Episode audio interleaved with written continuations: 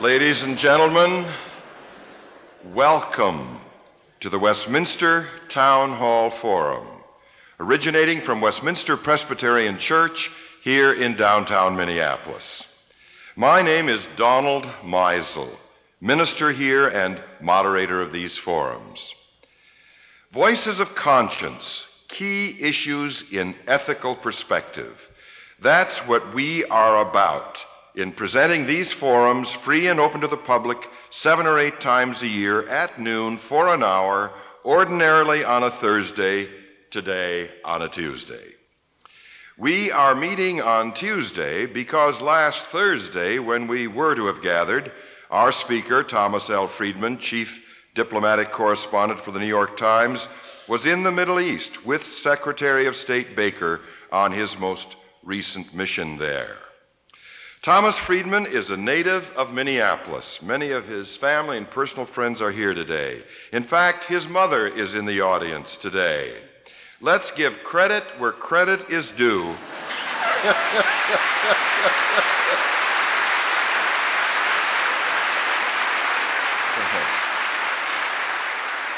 she had a great deal to do with his accepting the invitation to speak today at Westminster. Mr. Friedman is a 1975 graduate of Brandeis University and received his Master of Philosophy from St. Antony's College, Oxford, England in 1978. At Oxford, he majored in Middle Eastern Studies. Within the year of graduation, he was working for the New York Times in Israel. His unvarnished reporting on events earned him a Pulitzer Prize. By 1982, he was bureau chief for the Times in Lebanon. Soon after his arrival there, Israel invaded Lebanon, and he found himself in the position of being the only full time American Jewish reporter in West Beirut. It was a truly unique position to be in. When Israel withdrew from Beirut, Mr. Friedman returned to reporting from Jerusalem, winning another Pulitzer in 1988. After a year's leave of absence in the late 80s to finish his book From Beirut to Jerusalem, Friedman took up his present position with the Times in Washington. Many of us have read From Beirut to Jerusalem and gained insights we never had into the mysterious world which is the Middle East. Many of us heard Mr. Friedman on MacNeil Lehrer and Washington Week in Review and other programs especially during the Persian War crisis. His was the voice needing to be heard. Mr. Friedman's topic the Middle East today. Sir, having just returned, tell us what's old and what's new about the Middle East today. Mr. Friedman. Welcome. Thank you very much. Thank you. Thank you, Don. Thank you. Thank you, Don, and thank you to the Town Hall Forum. It's great to be here. I'm sorry for the delay of a few days. When I called up uh, Wenda Moore, the coordinator of this program, and told her we had to reschedule, she said, Oh no, what are we going to do? How will, how will we let people know? I said, Just call my mother. She'll tell everybody. It's the big deal.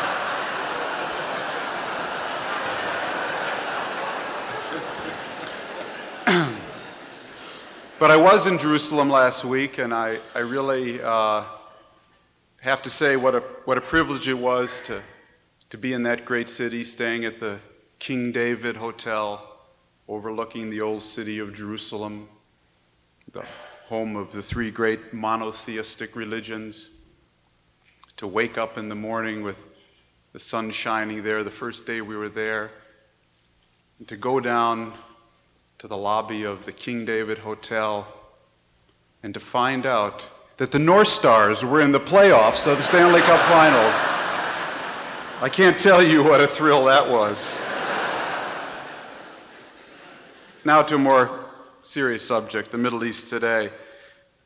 What I'm going to try to do in the next half hour is to uh, give you a few rules, a few rules that I use for understanding uh, the Middle East today, where we are, particularly understanding the Persian Gulf War and its aftermath. And uh, I think there are seven or eight rules which I'll be giving you. Somebody here can keep track and remind me what one I'm on. My first rule is that when an Iraqi dictator hints that he's going to invade his neighbor, it's best to take him seriously. Now, why was it that Saddam Hussein was able to virtually skywrite, virtually telegraph almost his every move, at least in the end game, before his invasion of Kuwait? And so many of, of our best analysts and so many people in the Middle East missed his intentions. What is it that we're, we're missing here?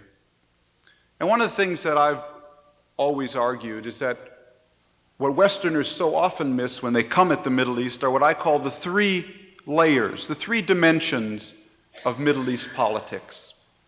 And we often have a very one dimensional view. Now, those three dimensions are what I call tribalism, authoritarianism, and presidential politics. The bottom layer, the tribal layer of Middle East politics, comes right out of the desert tradition. And you know, in the desert, when you're out in the desert with your tribe, there's no 911 you call when you're in trouble. The only thing that protects you in the desert from your enemies is your reputation for going all the way. No one hurts me unharmed. Now, Saddam Hussein is a tribal chief. He comes from a regional tribe, the tribe of Tikrit. The Tikritis, that's his hometown. And he has surrounded himself at the top with loyal Tikritis. Hafiz al Assad, the president of Syria, comes from the Alawite tribe. And when Hafiz al Assad faced a rebellion from the fundamentalist Sunni Muslims in Syria, he didn't just put down the rebellion in the town of Hama, he leveled the whole town. He put down the rebellion in a way that sent a message to all the other tribes in Syria this is what happens to anyone who challenges me. When Saddam Hussein faced a rebellion from the Kurds, he didn't just put down the rebellion, he literally drove every Kurd he could out of Iraq. And it sent a message to everyone else in Iraq this is what happens to anyone who challenges me. So, that first substrata there, which we always have to keep in mind, is what I call the tribal dimension. Now, overlaid on that, precisely because you had a history of tribes in this part of the world that could never really get together and form nation states, but you always had to have outside powers come in and impose their authority by the sword. You have this authoritarian dimension. And in authoritarian politics, there's no, there's no Bill of Rights. You, you live and die by the sword. The fundamental law of the land is rule or die. One man triumphs, the others weep. You don't retire gracefully in Iraqi politics. There's no Santa Barbara on the Euphrates. Okay? You're either in power or you're dead, and no one understands that better than a, than a Saddam Hussein or a Hafiz al Assad. The joke that the Lebanese always used to tell about Hafiz al Assad is that there was an election in Syria one year, and Hafiz al Assad won 99.7% of the vote. And his aide came to him and said, Mr. President, you won 99.7% of the vote. It means only three tenths of 1% of the Syrian people didn't vote for you. What more could you ask for? He said, Their names. so that's the authoritarian layer. Now, overlaid on those two layers, almost like a glaze on a cake, is what I call sort of the modern presidential Western model with parliaments and constitutions delivered by the British and the French at the end of the 19th and the beginning of the 20th century. Iraq has a parliament, Iraq has a cabinet, Iraq, I think, even has a constitution. But the problem is, so many Westerners come and examine the society and only deal with that third layer. And they only see that third layer. Oh, you have a president? That's terrific. We have George Washington, you have Saddam Hussein, that's wonderful. Oh, it's great. We're all, we're all the same here. And this is where we so often get misled because a Saddam Hussein or a Hafiz al Assad, they are playing three dimensional chess all the time. They know when to be the tribal chieftain and level Hama or the Kurdish territories flat, and when to be the modernizing presidents and invite Willy Brandt to come in and discuss the hostage crisis and say we must find a way out of this consistent with the UN Charter. So they are playing three dimensional chess all the time, and all too often we just play checkers with them, one one dimensional move at a time. And when you do that, you're always going to lose. Now, my second rule is not so much a rule, but a, an observation, really. It's how is it? How is it that five white guys in pinstripe suits and a black general from Jamaica named Colin Powell got this war right in a way that so many of the Middle East experts got it wrong? None of these guys really came out of any sort of Middle East studies background. Well, they got it wrong, they got it right in many ways by ignoring the experts and by virtue of the fact that they came out of an east west power politics background. And in the east west power politics model, nobody comes to you and says, Oh, you win by losing. You win by losing. Remember all the experts who told us Saddam just wins by losing? You never win by losing. Saddam Hussein, everyone told us, was going to be Saladin because all he had to do was take a few American casualties and the Arab world would hail him. But Saladin got to be Saladin not because he lost, but because he won. And George Bush and his aides applied a pure power politics model to this, the same as they would have in Eastern Europe and on the Soviet front. And they said, the course of battle will define everything. Don't tell me you win by losing. But we also have to keep in mind that they were very lucky. Very lucky.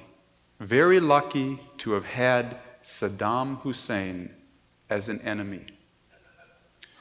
Because it is rare, it is rare in history that you find an enemy who manages to alienate everyone from the Sierra Club to Wall Street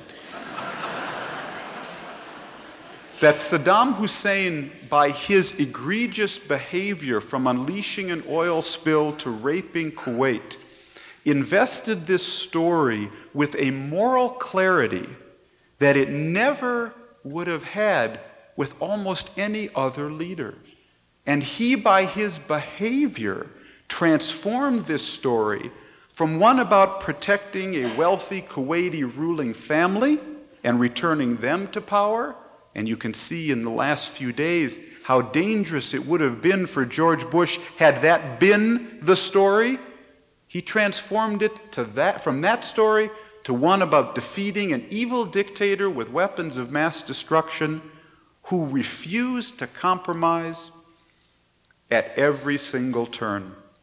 A lot of people say to me, diplomacy failed here. I say, diplomacy didn't fail. I was on every trip with Baker. I covered every inch of the diplomacy on this story.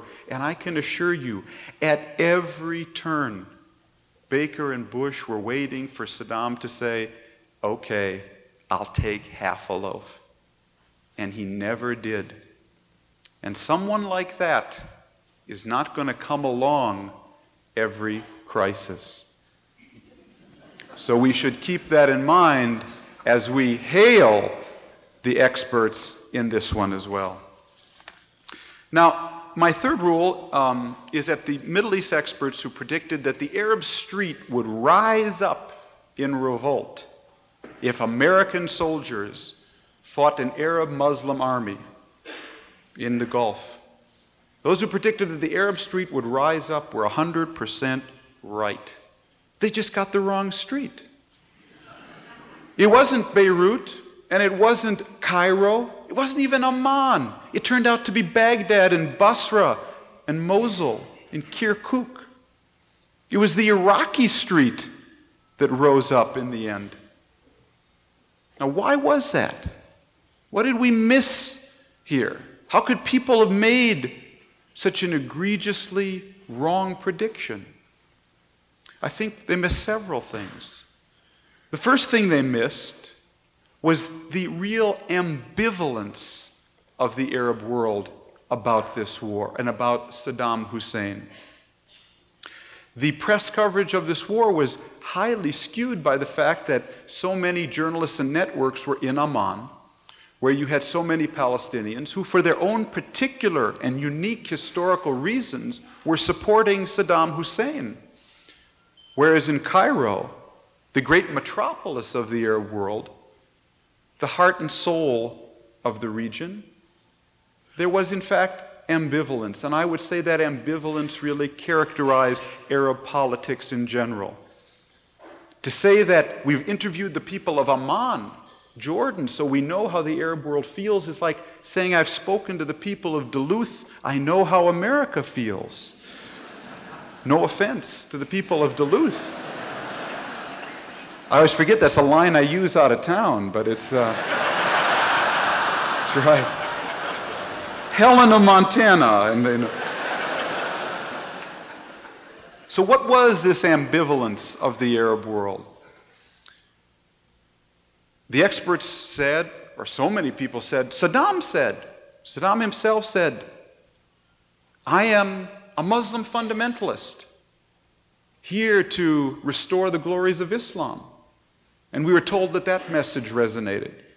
And he said, I'm Robin Hood here to steal from the Arab rich to give to the poor, and we were told that that message resonated. But the Arab street was so much smarter. The Arabs are so much smarter than the Arabists. They knew that Saddam was a Muslim fundamentalist about as much as Madonna is a Christian fundamentalist. they knew that Saddam was Robin Hood about as much as Michael Milken was Robin Hood. They saw through him like a pane glass window. But they were ambivalent. They were ambivalent in the sense that every Iraqi scud that landed on Israel little, little light in the heart of every Arab. I have no illusions about that. And every day that Saddam defied the West, a little light in the heart of every Arab. But at the same time, every Arab, I would argue, understood who Saddam Hussein was and that Saddam Hussein was a thief and a bandit. And that Khomeini welded his followers to him with real reverence and devotion. And Nasser welded his followers to him with real love and respect. But Saddam, Saddam welded his followers to him with one thing and one thing only, and that was fear. And at the end of the day, fear just doesn't make it alone. My, my fourth rule is that President Bush will, will never regret having sent American troops back to Iraq to protect the Kurds in Kurdistan. Because how he handles and how he is seen to handle the aftermath of the Gulf War will be decisive in ultimately determining the moral quality and basis of this war. Now, what do I mean by that? Before the war started, the president, in many ways, had it easy. He could mobilize, in trying to build support for this operation, the two most basic principles of American foreign policy. One is our support, our Wilsonian support for the right of peoples to national self determination. And here the Kuwaiti people had had their right of national self determination violently stripped away by the Iraqis as they were annexed and made the 19th province. The other principle is our support for the sanctity of borders of nation states, no matter what goes on inside those borders. Okay, they don't let women drive in Saudi Arabia. Doesn't matter. Okay, so the Al Sabah family in Kuwait was elected in 1756. Doesn't matter, okay? The important thing are the sanctity of borders because if we allow states to simply trample on the borders of other states, there will be no international order, there will be only chaos. So the president could mobilize those two basic and fundamental arguments in garnering support for this operation. But what he discovered after the war was that while before the war these two principles were perfectly in parallel, after the war they were suddenly in contradiction. And he had to choose one or the other. What happened after the war? The Kurds rebelled. The Kurds are a nation, a people demanding the same right of national self determination as the Kuwaitis. Do we support them, or do we say we support the sanctity of the borders of Iraq, no matter who is in charge inside Iraq, no matter how evil the regime there? And the president faced a fundamental choice. Which principle does he hold most dear? And because ultimately, the one he chooses would be the legacy of this war. And I would argue that he chose rightly, both for America and for his own place in history, by coming to the support of the Kurds in this way. And by upholding and insisting that the principle of national self determination was at least as important, if not more, than the principle of the sanctity of borders. My uh, fourth rule, fifth rule? Five. Great. My fifth rule is that if you want to know how long the international coalition that we assembled in this war against Iraq, if you want to know how long it's going to hold together and whether it will be usable for other things after this war, then watch the Soviet Union. The Soviets were the keystone from the very beginning of this coalition. No Soviets, no Gorbachev and Shevardnadze, no coalition. Imagine, if you would, for a moment, what it would have been like, how things would have evolved if this Iraqi invasion had happened 10 years ago. I'll tell you what would have happened. The Kuwaitis and the United States would have teamed up to demand an emergency meeting of the United Nations Security Council, and the Soviets would have dragged their feet for three days while their Iraqi allies fully digested Kuwait. Three days later, the Security Council would have met we would have tabled a resolution calling for the immediate and unconditional withdrawal of Iraqi forces from Kuwait, and the Soviets would have threatened to veto it, and we would have had to settle for a resolution calling on all sides to resolve their differences peacefully. We would have rushed troops to the region, and the hotline would have rung in the Oval Office, and a voice would have said in Russian, ah, ah, ah. Not so fast. And by the way, comrade, we're moving troops too. We would have come to the Arabs and the Europeans and said, You got to line up with us against this aggression. And they would have told us, Love to be with you. Love to be with you. But if you and the Soviets can't even get together, you don't expect us to choose, do you?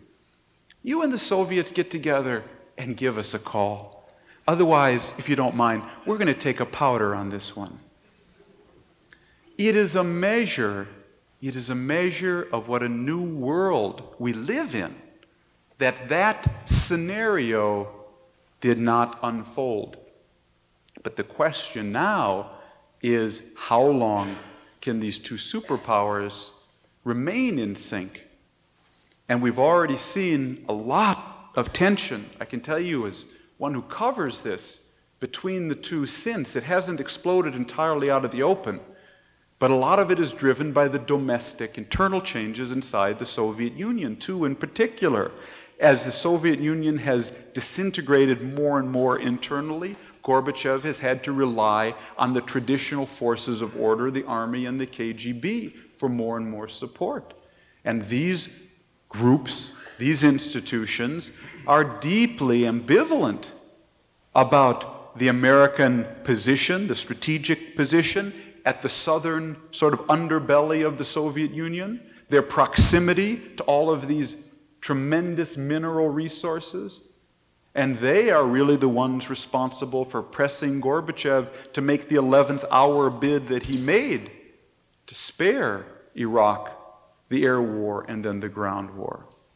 And at the same time, the other very important factor is the loss of Shevardnadze and his retirement. I know he's going to be here tomorrow. Shevardnadze, of all the people I've had the privilege to cover in international affairs, is easily one of the most remarkable. He is, I would argue, the real Gorbachev in many ways, and the man who was really responsible at key moments for putting the Soviet Union where it was on the Gulf War.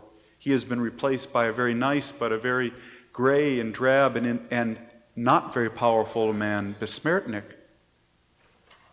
And so to what extent will these two forces, the loss of Shevardnadze and the domestic shift in the balance of power inside the Soviet Union, begin to pull Moscow away?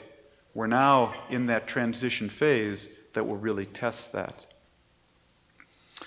My, my sixth rule is that there will be no peace in the Persian Gulf until there is peace between Catholics and Protestants in Northern Ireland. You're laughing. this is my fundamental thesis. They're laughing at me, Mom. That's right. That's right. Now, you would say, what in the world does peace between Catholics and Protestants in Northern Ireland have to do with peace in the Middle East? To which I would tell you about as much as peace between Arabs and Israelis will have to do with peace in the Persian Gulf. There was an earthquake in a place called Kuwait, and it overturned the entire political landscape. But in the Arab Israeli theater down the street, they just got a few aftershocks, my friends.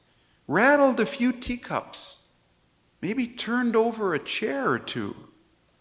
But it has not fundamentally reshaped anything. And so, those who have so blithely assumed, including the president, that a resolution of one conflict will automatically lead to the resolution of another, I think are engaging in a very, very false assumption. Let's look at these two different theaters and ask what will it take to stabilize both the Persian Gulf theater and the Arab Israeli theater. In the Persian Gulf,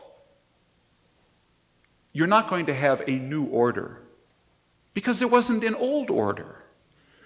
What there was was a rickety, unstable, fragile equilibrium between states that occasionally got out of whack. There is a fundamental rule of geopolitics in the Persian Gulf, and that's that there are two powers in the Persian Gulf and two powers only. One is called Iraq, and the other is called Iran. Saudi Arabia, nice country, no people. And you cannot be a power without people. You cannot project power outside your borders no matter how much money you have without people. So, when one of these countries, Iraq, was very strong, as in the 1980s, everyone else in the Gulf quivers. And when Iran, under the Shah, was very strong in the 1970s, everyone else in the Gulf quivers. And when for eight years the two of them, Iran and Iraq, were at war with each other, Everybody's relaxed. They should only fight forever, was the motto in the Persian Gulf. Now, of course, the Persian Gulf crisis was a result of that disequilibrium. Iraq emerged from the Iran Iraq war much stronger than Iran. It saw itself as an unrivaled, unchallenged regional power with an army of 63 divisions. I think the Saudis have two or three, just to give you an order of magnitude. And the temptation to move into Kuwait was too much. So, the first way you're going to get a reasonable equilibrium again, equilibrium again in the Persian Gulf is when a third force comes in and counterbalances these two. And guess who that's going to be? It's going to be the United States, not with troops on the ground so much, but with air power, naval power, and large amounts of ordnance pre-positioned in Saudi Arabia, Qatar, Bahrain, the United Arab Emirates for a quick return of American forces. There's also going to be a major upgrading of the Saudi army, the Kuwaiti army, and the others. And there's also going to be enormous weapons transfers, what is called the New World Orders, that will move from the West to the Persian Gulf. That together is going to make the counterbalance to these two. Now, a lot of people thought Egypt and Syria were going to help the Gulf states also make that counterbalance to Iran and Iraq, but two weeks ago, as you may have read, Egypt and Syria were thrown out because the Gulf states didn't believe that they were worth the money their troops were demanding. They didn't want the political domination that came with those troops. And they preferred to have the Americans since they know we'll come back for our own interests, anyways, and they get more bang for their buck. So I would argue to you a year from now, we are going to see a configuration in the Middle East, and don't, don't rule it out at all where you're going to see several Arab states aligned with Iraq, even before this jigsaw puzzle is put back together again. We're just now in the transition phase. Now, the other element of stability in the Persian Gulf, of course, will be stability inside of Iraq. And it's clear the internal equilibrium inside Iraq is going to be restored, at least in the short run, with Saddam Hussein still in power. Now, this is for two basic reasons. One is that Saddam has simply perfected the means of control in ways that his predecessors never dreamed of. He learned a long time ago don't waste time killing people you hate, like communists or Jews or radicals. Kill people who can threaten you, like your generals and your brother and your cousin. This is a man who has perfected the means of control. No one, including his cabinet ministers, knows where to find him. No one gets into his presence without being strip searched. And he is very, very difficult. Uh, uh, he's going to be a very, very difficult man to simply topple with a coup d'etat. He is not easy to find, period.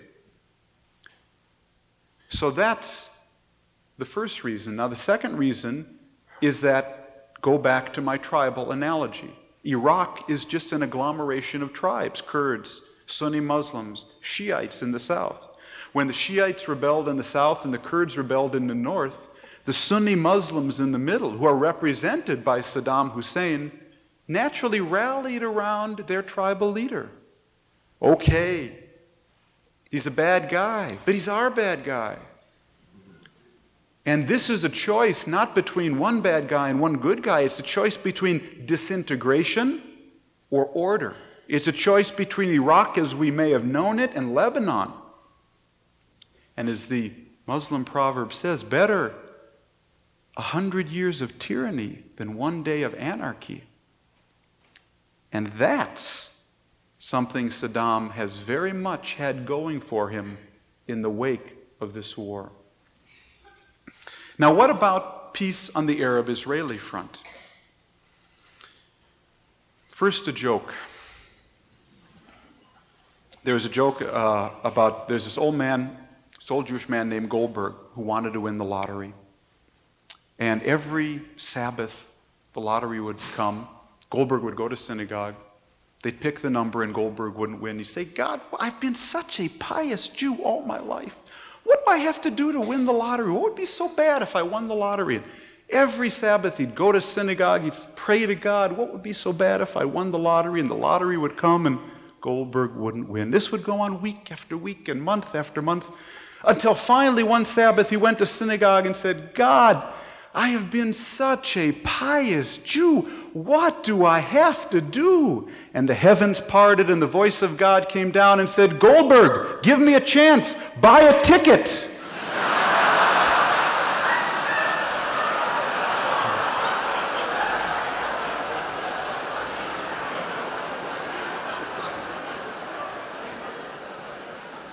Now, I always think of that joke um, in the wake of this war when everyone comes and says, Everybody wants peace. But I say, Is everyone just shrine to God, God, please deliver me? Or has anyone really bought a ticket? Has anyone really sidled up to the window and said, I'm ready to make fundamental compromises that I never before considered? Or is everyone just saying, Deliver me. Like this man in the Damascus Bazaar. We were there a couple weeks ago with Baker. He told this story on the radio this morning. We're walking through the great covered bazaar of Damascus. Shopkeepers lining both sides of the road, and one shopkeeper is yelling at Baker, Mr. Baker, something for nothing, something for nothing. Come on into my store. And that's all I can think of when I think of the Arab Israeli peace process today is a bunch of leaders yelling at him, something for nothing, Mr. Baker. I want something for nothing. And that's basically what everybody wants. We're all, we're all for peace. We all want peace, but everyone wants it for free. Shamir wants it without any domestic political crisis. Assad wants it without having to really deal with the Israelis.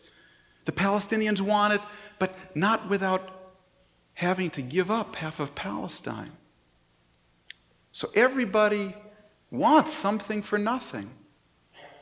Which is why I have been arguing and would argue that Baker's approach right now of trying to get a peace conference together, just get the parties around the table and they will have a mind altering experience. That's the, that's the thesis of this.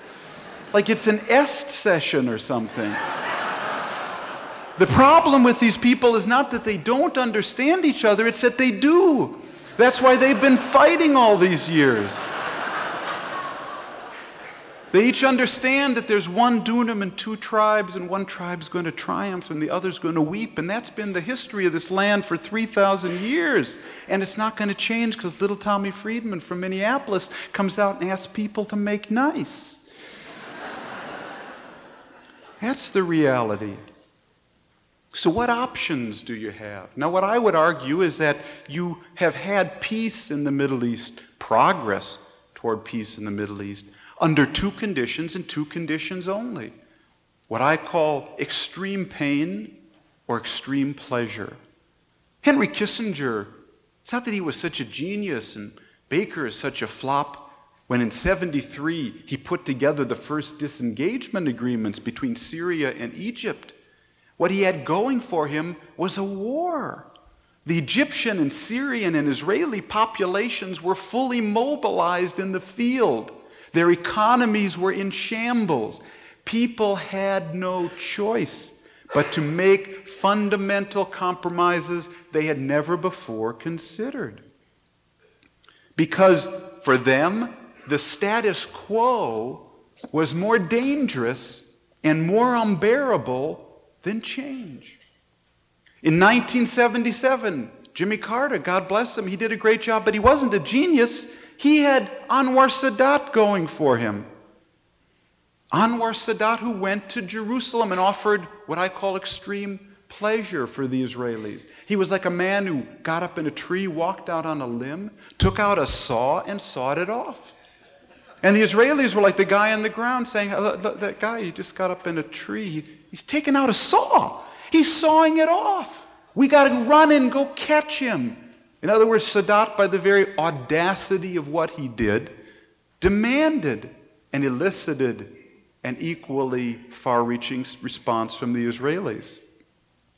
What is new today is that there is no war that is forcing the parties to say the status quo is more unbearable than any alternative. And there is no Sadat and no Begin. There's just Assad and Hussein and Shamir and a bunch of other survivors. So Baker to me is like a man trying to build a house with bricks and no cement. Now, his approach is to go for a conference. I would argue that two other alternatives, under the present conditions, would be more fruitful. I think you should either go for extreme clarity or extreme vision. What do I mean by that? I think one approach would be for the secretary to call in Shamir and Arafat and say to Shamir, Look, Yitzhak, we ain't dealing with Mother Teresa. We're dealing with the PLO. Now, you want us to help you do a deal with the people who might be able to deliver a deal from the other side? You give me a call, 202 647 4000. Ask for Jim Baker. But otherwise, you know what? Stay out of my life. Because you know what I'm not going to give you? I'm not going to give you a phony peace process where you can stand up in front of your people and say, don't worry, something's happening. Baker's coming. He's going. There's a new idea. Don't worry. Okay? We're not going to play that game anymore. I'm going to leave you with one choice. You're going to have to stand up in front of the Knesset and say, My friends, I got only one thing to offer you 60 days reserve duty every year on the West Bank. I'm going to force you, Shamir, to pay the political price, retail, for your position. Okay? No wholesale here. And at the same time, you got to call in Arafat and say, look, my friend, last time I checked my calendar, it was 1991, not 1981, and sure as heck not 1947. So you want to do a deal over what there is left to do a deal over? You give me a call, 202 647 4,000. Otherwise, stay out of my life. I got better things to do. New worlds are born in Eastern Europe, and I'm not going to play this game with you.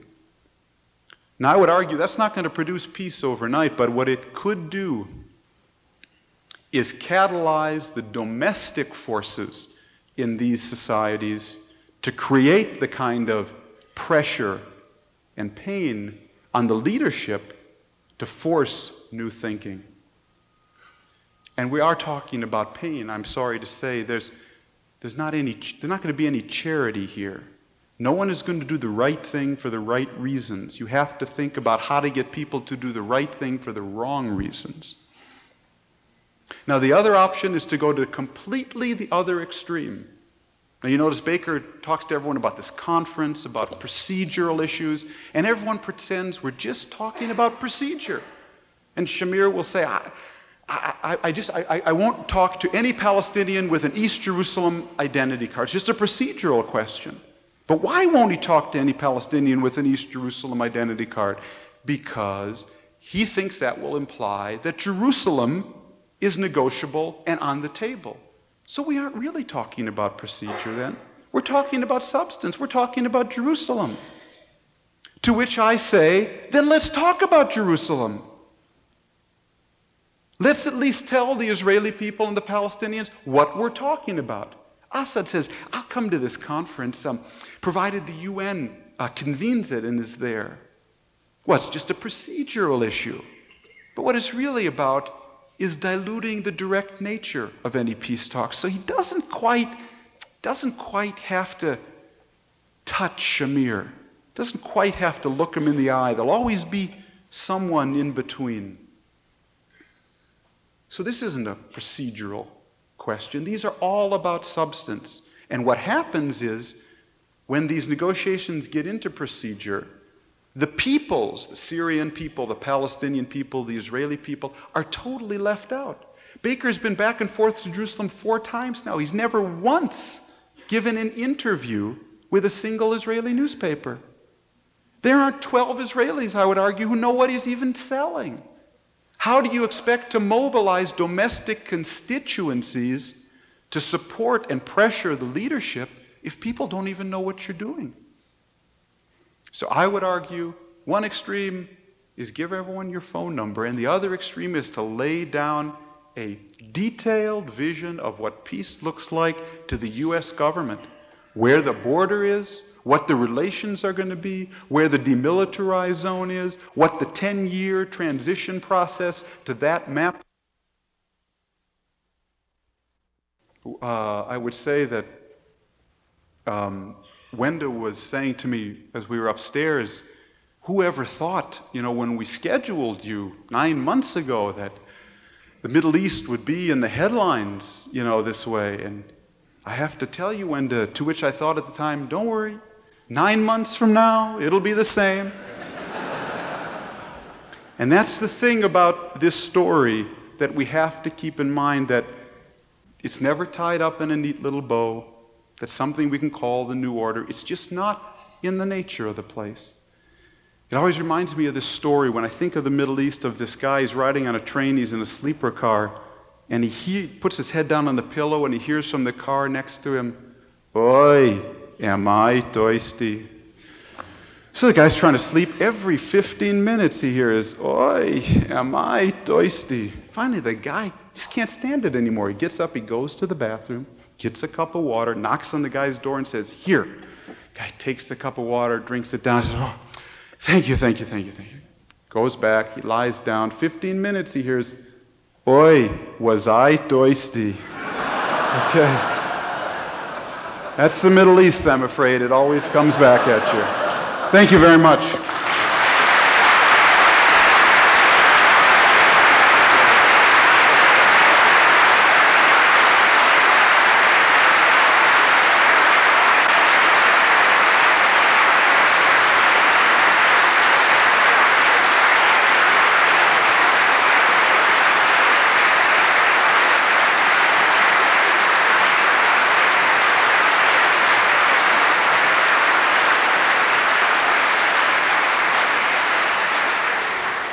Thank you very much, Mr. Friedman. Following this program, the, the line will form to the right to buy a ticket.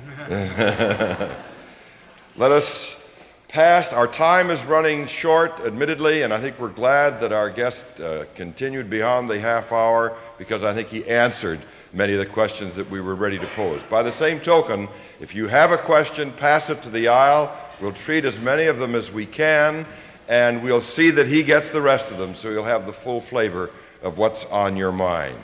A reminder to the radio audience that you've been listening to the Westminster Town Hall Forum, originating from Westminster Presbyterian Church here in downtown Minneapolis. Our speaker has been Tom Friedman, who is the chief diplomatic correspondent for the New York Times, author of the now famous From Beirut to Jerusalem our co sponsors today, the General Mills Foundation and the McKnight Foundation. If you'd like to send a question uh, from the, uh, uh, that is, those of you in the radio audience would like to pose a question that will be considered later, the church number is 332 3421. Uh, Mr. Friedman, would you return to the podium for a few valuable minutes that, that remain to us? Uh, I was very pleased uh, to see your article in the New York Times Sunday following immediately upon your return from the Middle East. And I was intrigued, uh, among other things, you're saying toward the end, what really is new in the Middle East is the desire of any everyone for closer relations with Washington. Would you say something more about that? Yeah, uh, that's a good. Uh, it's a good question, Don. Um, what what is really sustaining, I would argue, Baker's four missions uh, back and forth to the Middle East in the last two months. Um, what has generated, I would say, or what is responsible, the little progress that he's shown, is not that Arabs and Israelis have suddenly adopted a new attitude towards each other in the wake of the Gulf War, but the fact that the Gulf War has created, and some other factors, a new, I would say, a slightly new dependency on the United States by several of the key actors. Saudi Arabia, for instance. The way that um, uh, the president and the secretary were able to get the Saudis to agree to have the Gulf Cooperation Council made up of themselves and their five other Gulf allies to send an observer to the peace talks, the first time they'd even send an observer to any direct negotiations with Israel, was not that King Fahd had an epiphany one morning and decided, oh, it's time, you know, to do this. Uh, he initially resisted. The way they got him to do it was the president saying, uh, uh, look, Your Highness, there'll be no arms sales from the United States to Saudi Arabia unless you are more forthcoming. Um, the Israeli government needs $10 billion in emergency housing loan guarantees by September in order to house Soviet Jews. Shamir understands that if he rebuffs Baker, or if he is the one who is made to appear to be the obstacle, those housing loan guarantees will be in jeopardy. King Hussein, the Palestinians, both see this peace process as a way of getting out of their isolation created by their support for Iraq during the Gulf War. Um, the Syrians, too, have lost their superpower patron, the Soviet Union. They also don't want to be cut loose and want a new relationship with the United States. So I would argue that um, we're in a situation where Baker wants to be an obstetrician for peace, um, but the couples don't really want to get pregnant with each other, they all want to get pregnant with us. And um, uh, for now, that's sustaining it. Now, what I would say is that um, Henry Kissinger also understood that in 1973, that the 73 war didn't suddenly give everyone therapy and that they were all suddenly ready to deal with each other. That it was because they wanted a new relationship with us. And he parlayed that into a disengagement agreement. So one can't underestimate it. It gets back to wanting or being able to get people to do the right thing for the wrong reasons. Uh, in your article, you also said that Kuwait has returned to abnormal. That ties in with this question What are the hopes for democracy in Kuwait? Democracy in Kuwait. Well, um, I think, I mean, on one hand, we have to give the Kuwaitis their due. Um, and that is, of all the Arab Gulf states, Kuwait always had the, the freest press. Um, uh, I would say the freest political environment, and it was the only one with a truly functioning political opposition and a parliament until it was suspended by the emir in 1986. So I think on the one hand, we have to give them their due. Um, at the same time, uh, we have to keep in mind that we wanted a new order out of this war, but all of the parties really wanted the old order. They were fighting for a return of the status quo. And the status quo was with the Al Sabah family in charge, the old social contract. It was with women not voting in Kuwait and women not driving in Saudi Arabia. And it was a status quo without millions of reporters crawling around their country uh, reporting on every trial. So uh, there's going to be a tension here between our values and theirs because deep down they never shared our values, or certainly not in full. Um, I don't see the prospects in the short run very high, but in the long run, I think there is an interesting dynamic going on in Kuwait.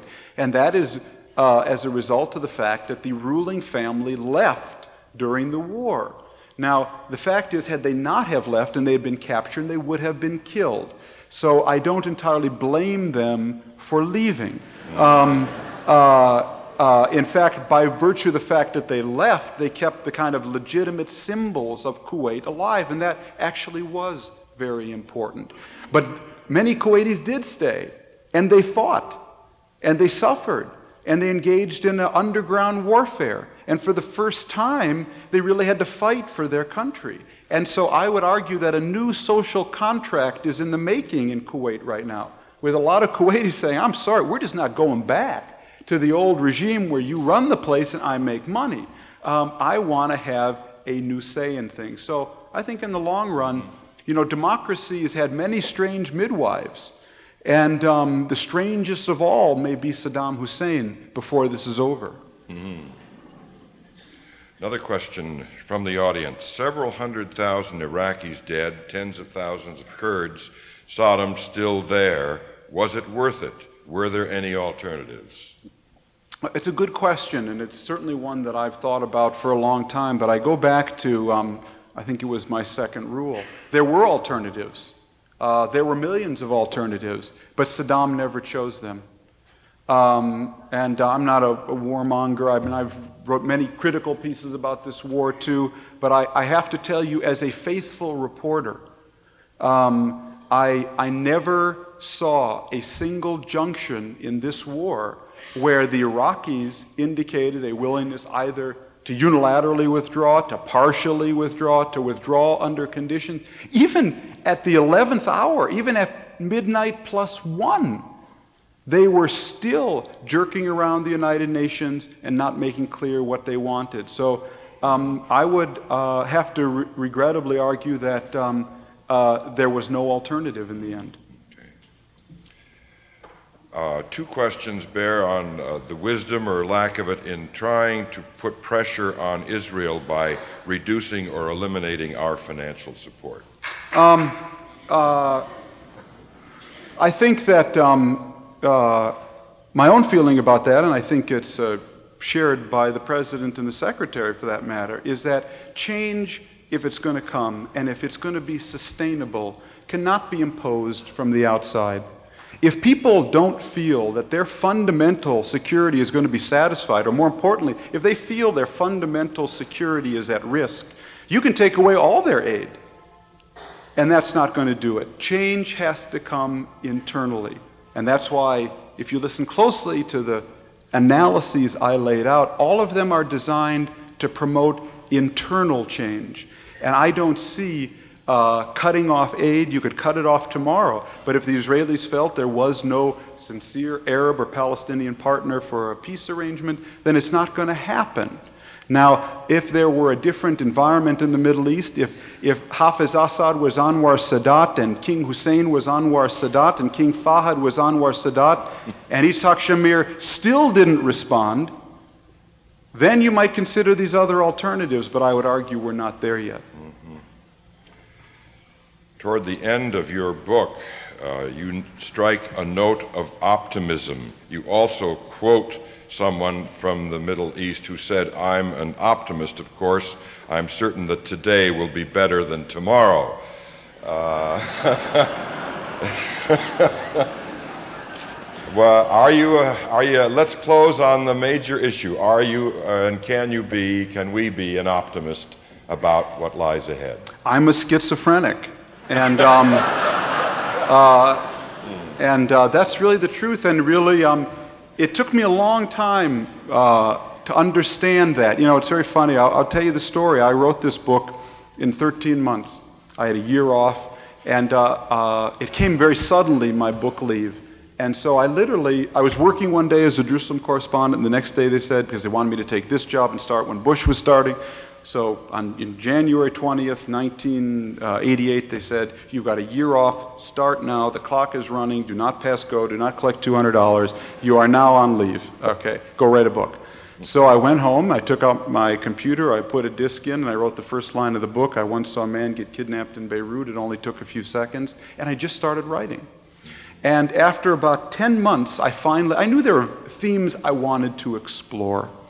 Um, and you can see them in the book. But after 10 months, I got all, I wrote sort of 15 discrete essays and I stacked them up one day and I said, you know, there's a book here. And um, more importantly, there's a theme. I really, you know, it was really a classic case of discovering something about yourself. And I discovered that m- my experience uh, in the Middle East is very much um, I mean, my, my political feelings are very autobiograph- autobiographical. I am very much the Minnesota boy who went to Beirut. And on the one hand, coming out of Minnesota and this community, and I think that coming out of a community where things basically work gives you a certain optimistic attitude about life and about politics. And so there's sort of half of me that's in that mode. And the other half of me is the reporter who went to Beirut and and saw that um, uh, uh, they do things there that they don't do on Northwest Airlines. and, um, uh, and I can't deny that part of me as well. And so you can see running through my book um, that constant tension between my optimism and my pessimism.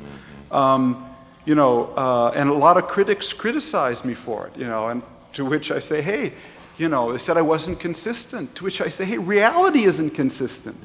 And I'm just a reporter. Mr. Friedman, one of the reviewers of your book, uh, speaking of your book, said that you fill the yawning gap between verbiage and understanding with grace, precision, and insight. Thank you for doing that for us today. Thank you. Thank you very much. Thank you.